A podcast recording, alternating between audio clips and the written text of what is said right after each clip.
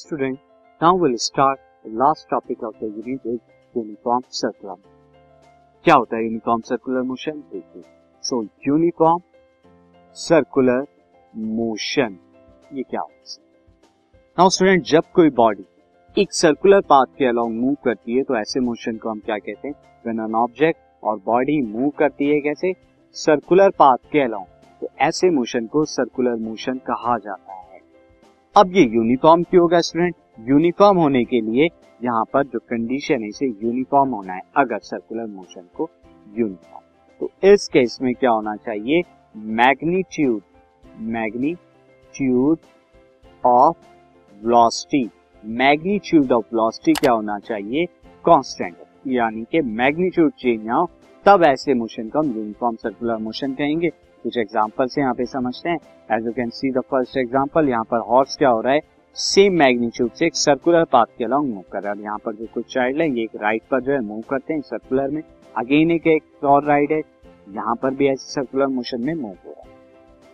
अब student uniform circular motion के अंदर हमने देखा वेलोसिटी मैग्नीट्यूड तो चेंज नहीं करती।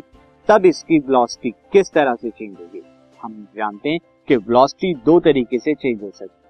एक तो मैग्नीट्यूड से दूसरा डायरेक्शन यहाँ मैग्नीट्यूड तो चेंज नहीं हो रहा but as you can see this example में जब हम यहाँ पर एक मैन जो है स्टोन को जो है रोटेट कर रहा है तो यहाँ पर मैग्नीट्यूड इक्वल है कांस्टेंट है. बट डायरेक्शन जो है, वो चेंज होता है. तो मैग्नीट्यूड कांस्टेंट रहता है बट वेलोसिटी का डायरेक्शन चेंज होता है. So velocity changes only due to the direction due to direction की वजह से ही चेंज होती है यहाँ पर वेलोसिटी नाउ आगे हम कैलकुलेट करेंगे स्टूडेंट कि किस तरह से हम यहाँ पर वेलोसिटी सर्कुलर पाथ कैलकुलेट कर सकते हैं?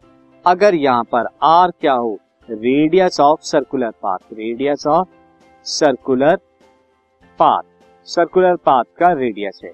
तो अब इस केस में स्टूडेंट, सी सरकमफ्रेंस क्या हो जाएगी? टू पाई आर, जो कि हमारी डिस्टेंस का काम करेगी। एंड बॉडी को अगर कंप्लीट करती है वन रेवल्यूशन टी टाइम में तो इस केस में हमारा क्या हो जाएगा? Finally v is equal to distance upon T यानी two pi R upon T ये निकल के आएगा। तो इस तरह से आप वेलोसिटी जो है निकाल नाउ स्टूडेंट अगर आपको यहाँ पर डायरेक्शन ऑफ़ मोशन देखना है डायरेक्शन ऑफ़ मोशन किस डायरेक्शन में होगा? सिर्फ़ डायरेक्शन ऑफ़ मोशन के लिए अगर आप देखें डायरेक्शन जो है चेंज हो रहा है तो कैसे चेंज हो रहा है? यहाँ पर आपको डायरेक्शन ऑफ़ मोशन यहाँ पर क्या होता है? इस टेंजेंशियल डायरेक्शन ऑफ़ मोशन क्या होता है? टेंजेंशियल होता है to the circular path of body and यहाँ पर जो एक सेंट्रीपिटल फोर्स लगती है, पहले मैं आपको एक इमेज से समझा दूँ। एज यू कैन सी जिस पॉइंट पर आप डायरेक्शन निकालना चाहते हैं, सिर्फ़ जिस पॉइंट पर। तो यहाँ पर जो टेंजेंशियल एक्शन है, ये वेलोसिटी वी का है। अगर इस पॉइंट पर आप निकालना चाहते हैं तो दिस टेंजेंशियल जो है, ये आपका है। नाउ इस पॉइंट पर ये टेंजेंशियल है, ये आपकी वेलोसिटी है एंड यहाँ ये वेलोसिटी तो टेंजेंशियल जो पाथ होता है, वो वेलोसिटी का डायरेक्शन बताता है किसी पर्टिकुलर पॉइंट अब यहाँ पर सेंट्रीपिटल फोर्स भी होती है। जब कोई चीज़ रिवॉल्व करती है तो सेंट्रीपिटल फोर्स इस पर एक्टिव होती है। और वो फोर्स क्या होती है? Force which is needed to make an object in a circular path circular path में रहने के लिए किसी भी ऑब्जेक्ट के फोर्स का रिक्वायरमेंट होता है। फोर्स को सेंट्रीपिटल फोर्स है। और वो सेंटर की तरफ़ हमारे जो है नाउ स्टूडेंट यहाँ पर अब मैं आपको जो एग्ज़ाम्पल दे दू। एग्ज़ाम्पल ऑफ़ सर्कुलर मोशन तो एग्ज़ाम्पल ऑफ़ सर्कुलर मोशन को अगर हम देखें, जैसे अर्थ जो है वो सन के अराउंड मूव करती है एंड डिफरेंट डिफरेंट प्लानिट जो सन के अराउंड मूव करते हैं, ये एक सर्कुलर मोशन के एग्ज़ाम्पल स्टूडेंट ये था हमारा uniform circular motion this podcast is brought you by Hubhopper Shiksha Abhiyan अगर आपको ये पॉडकास्ट पसंद आया तो प्लीज़ लाइक शेयर और सब्सक्राइब करें।